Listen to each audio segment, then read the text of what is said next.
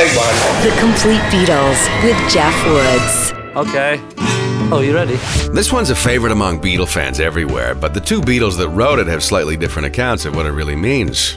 A song about a series of disconnected stories, like the one John found in the newspaper in January of 67, about a young socialite who the previous December raced his Lotus through a red light in London, crashing into a stationary van.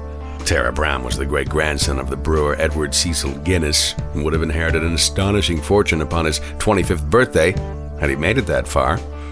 Meanwhile, Paul had actually imagined a politician bombed on drugs, stopping at a light and too stoned to notice it had changed. Well, into the studio they went, with John's half finished song that would be followed with a half finished different song of Paul's about waking up and getting out of bed. What John loved most about Paul's contribution were the Timothy Leary inspired words, I'd love to turn you on.